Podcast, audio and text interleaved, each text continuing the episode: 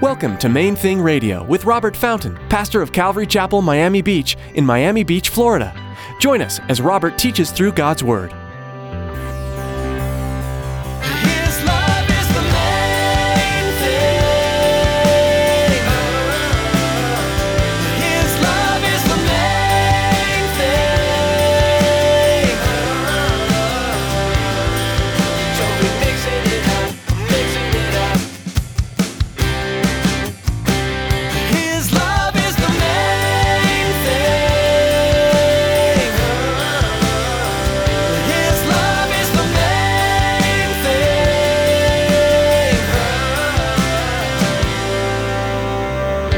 All these different things, you know, the money, the sex, the, you know, all the partying, going to the club, all these different things.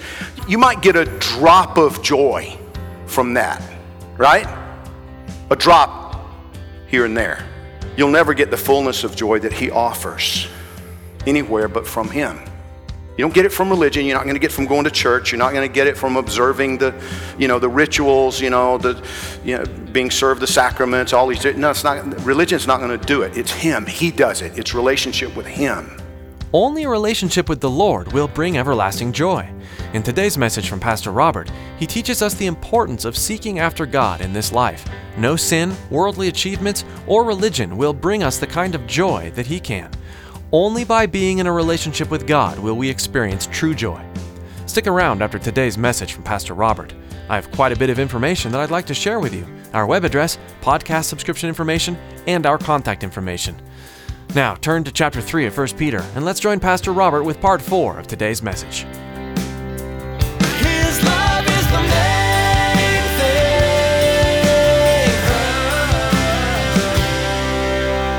Arm yourselves with the same mind. For he who has suffered in the flesh has ceased from sin, that he should no longer live the rest of his time in the flesh for all of that foolishness.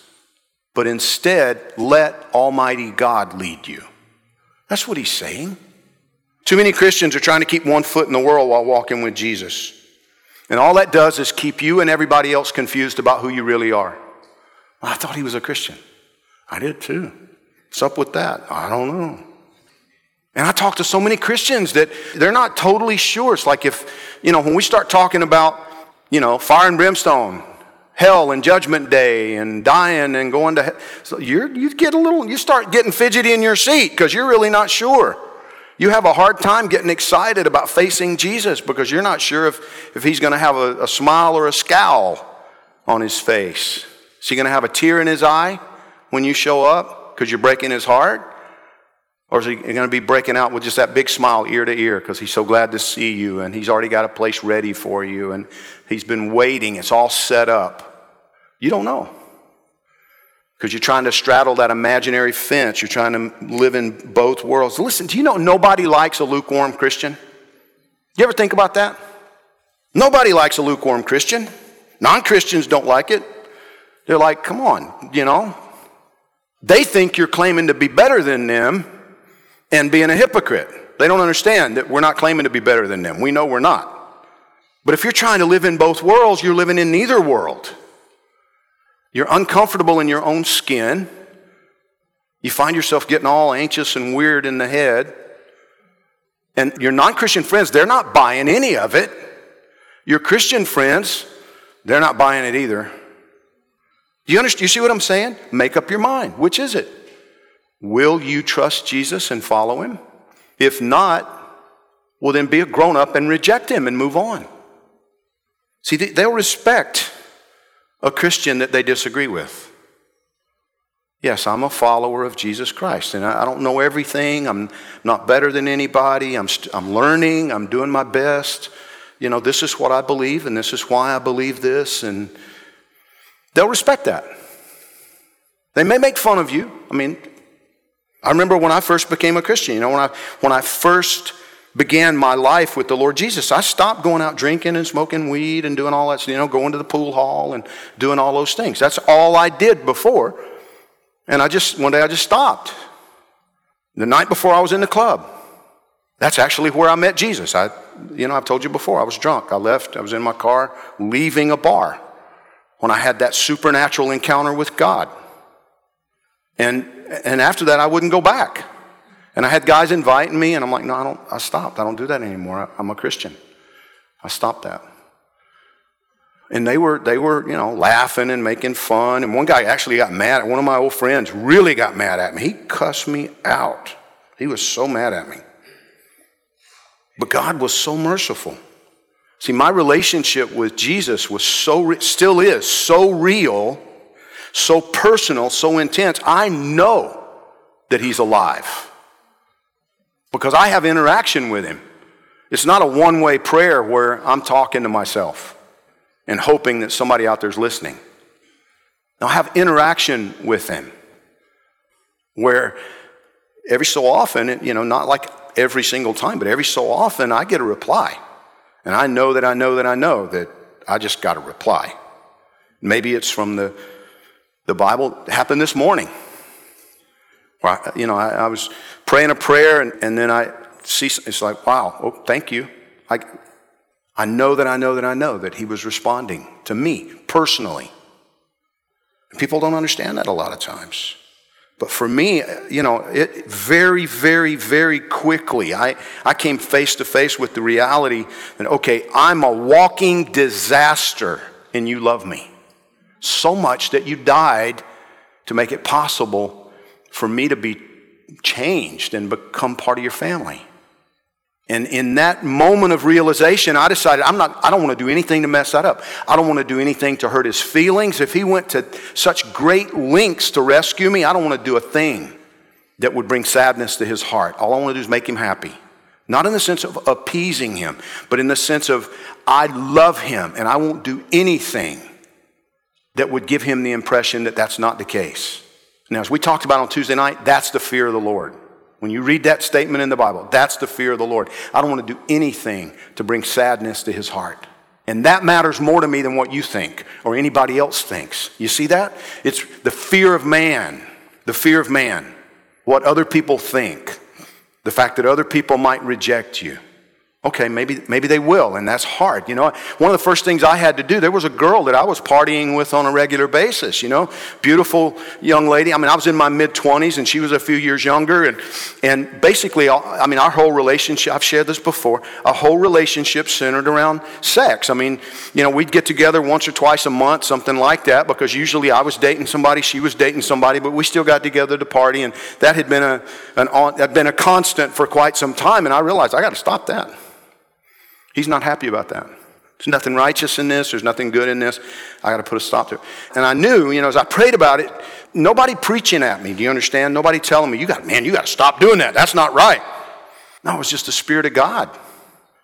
That's immorality. That's fornication. That's not, there's no commitment there. There's nothing that honors the plan of God or the, the will of God in that. You're just, it's wrong. And sure enough, it was just a few days later that she showed up, and, you know, she'd come by my store, and she, a former employee, she'd come by my store, you know, she came in, she hopped up on the desk, and I'm like, nope, not, not tonight, not happening, and here's why. And she just looked at me and smiled and said, okay. That was the end of that. And it was hard for a millisecond. Just a mill, you understand what I'm saying? Just for, because I'm saying to this beautiful girl, I'm never again going to have sex with you. I couldn't believe I was, I couldn't, at first, you know, for just a millisecond, I couldn't believe it was coming out of my mouth. But I knew it was right. And what he thinks matters more to me than what she thought. What she, you, you see this? I recognize it. I, I need to please him with my heart. And you know what? The, the more I learned, the more joyful and satisfied I became. I was reading last night in, you know, Robert Murray McShane, one of his sermons, he talked about the fact that all these different things, you know, the money, the sex, the, you know, all the partying, going to the club, all these different things, you might get a drop of joy from that, right? A drop here and there.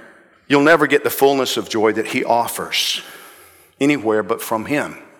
You don't get it from religion. You're not going to get it from going to church. You're not going to get it from observing the, you know, the rituals. You know, the, you know, being served the sacraments. All these. No, it's not. Religion's not going to do it. It's Him. He does it. It's relationship with Him. When you realize Almighty God is speaking into your life, that He's teaching you, that He has forgiven you, that He loves you, that He Himself has washed you and made you acceptable and clean, and that nobody can ever undo that, including you.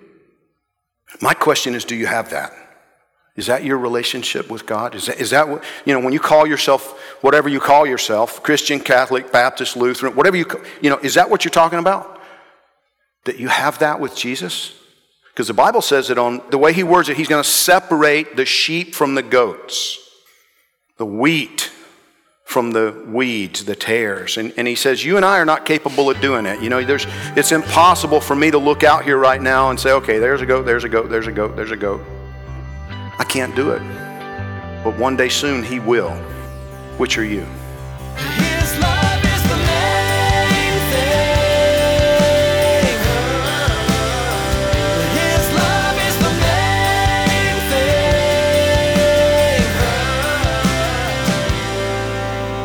main thing. We're so glad you joined us today on Main Thing Radio. It's our hope and prayer that you were touched by what you just heard. Before our time is up today, Pastor Robert would like to share a great testimony of how God is working through this ministry. You know, not, not long ago, we got a really cool letter. Actually, I guess it has been a while now, maybe a, maybe a year or more, but we got this really cool letter from a lady named Desiree, who was listening to our program from within uh, a maximum security prison up in Georgia. And uh, she realized, she heard on one of the programs that I'm from Georgia, so she reached out. She was all excited that she had, you know, just some sort of common ground with this guy she was listening to on the radio teaching the Bible every day.